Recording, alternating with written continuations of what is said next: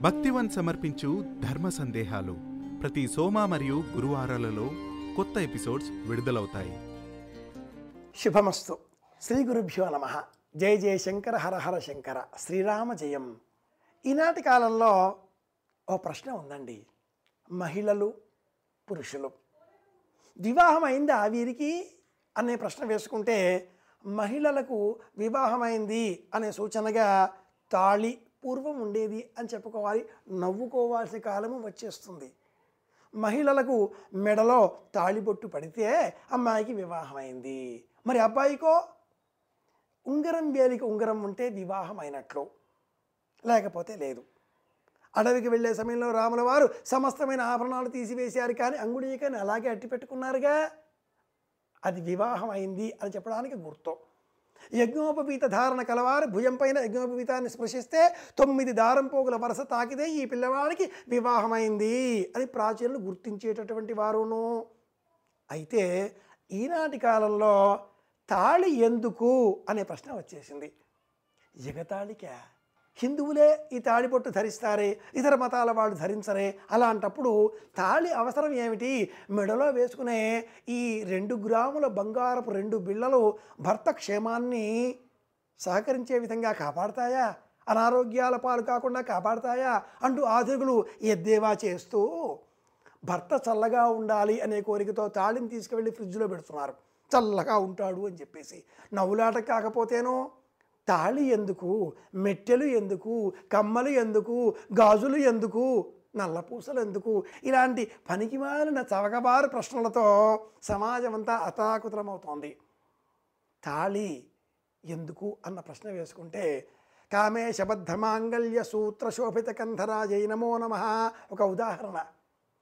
British వారి కాలంలోనో మరింకెవరి కాలంలోనో వివాహమైన మహిళల పట్ల అంత అమర్యాదగా ప్రవర్తించరు కనుక మెడలో ఒక తాళి వేసేవారు తాటి మట్ట అనేటటువంటి తాపి ధర్మారావు గారు లాంటి వాళ్ళ మాటలు గుర్తించేటటువంటి వాళ్ళకు సనాతనం ఏనాడో అందించినటువంటి పురాణ శ్లోకం లలితా సహస్రనామావళిలో ఉండేటటువంటి చక్కటి ఉదాహరణ ఈ వాక్యం కామేశబద్ధ మాంగళ్య సూత్ర శోభిత మంగళసూత్రమ్మునింత మదినమ్మునితో పోతన గారి వాక్కు భాగవతం.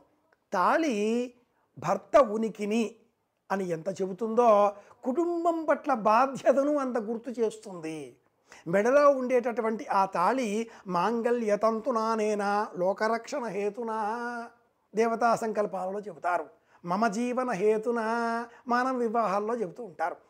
ఈ తాళి ఉన్నందువలన ఇల్లాలు బాధ్యతతో భర్త కూడా అంతే బాధ్యతతో సమష్టిగా కుటుంబానికి ప్రతీకగా ఒక బండికి రెండు చక్రాలుగా ఈ తాళి అనే రెండింటికి ప్రతీకగా.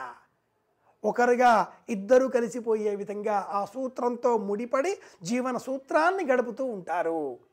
ఆ బండిలో ప్రయాణించేవారు వారి సంతానం పిల్లలు. ఆ బండి వారి జీవన గమనానికి ప్రతీక. రెండు చక్రాలు ఇరువురు ఈ రెండు తాళ్ళు బొట్లు అందుకు ఉదాహరణగా చెప్పుకోవాలి. ఒకటి అత్తగారు ఒకటి పుట్టింటి వారును. కనుక తాళి ఎగతాళికి కాదు. ఇది ఎలాగో గాజులు అలాంటివే మనలో ఉండేటటువంటి రక్త తీవ్రతను నియంత్రించేవి. మగవారు కూడా ధరించవలసినవి. కంకణములు. పూర్వకాలంలో వైద్యులు మన ఆరోగ్యం ఏమాత్రం నాడీ చికిత్సా విధానంలో ఇక్కడ గమనించేవారు. డెబ్భై రెండు సార్లు కొట్టుకుంటుందా లేదా తెలిసేది. రోగ నిదానములో ఇక్కడ దీని నియంత్రణ కర్ర కంకణములు గాజులు. అలాగే వేగనస్ అనే నరం చెవి చివరల నుంచి వెళుతుంది కాబట్టి కమ్మలు తాటంక యుగళీభూత తపనోడుపమండల ఈ వేగనస్ అనే ఆ నరం అలా దేహంలో అత్యంత పొడవైనది ఇదేనండోయ్ అది కాలి బొటనవేలి పక్కన ఉండే రెండవ వేలికి కూడా సంబంధించి ఉంటుంది కనుక మహిళలు ప్రత్యేకంగా పునరుజ్జీవన ఉత్పత్తి వ్యవస్థ జీవనంలో కలవారు కనుక ఆ రెండు కాలి బొటనవేలి పక్కన ఉండేటటువంటి పొడవైన రెండవ వేలికి మెట్టెలు ధరించడం.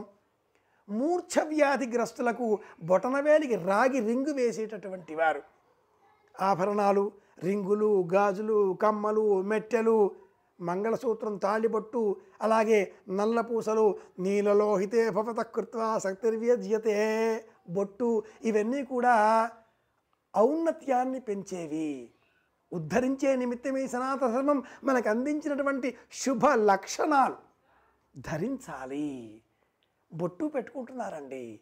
టిక్లీ బొట్టు పెట్టుకుంటున్నారు. అదేం బొట్టు? ప్లాస్టిక్ ముక్క. అతికిస్తే ఊడిపోయేది.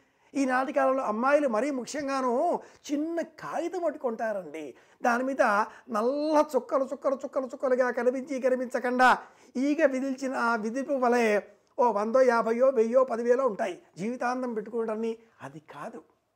కుంకుమను నుదుటిన బొట్టుగా పెట్టుకోవాలి. తాళిని ధరించాలి. ఎగతాళికి కాదు సుమా అంటుంది భారతీయం. ఇది గురువాక్య బోధ. గురుబోధను మనం విశ్వసిద్దాం. జయ జయ శంకర హర హర శంకర అంటూ శంకరోత్పాదులను జగద్గురువులుగా ఆది గురువులుగా మనసులో నిలుపుకుందాం. అందరి క్షేమాన్ని కోరుదాం. మరింత ఆనందంగా మళ్ళీ కలుసుకుందాం. భారతీయ విలువలను కాపాడుకుందాం. అనుసరిద్దాం. శుభమస్తు.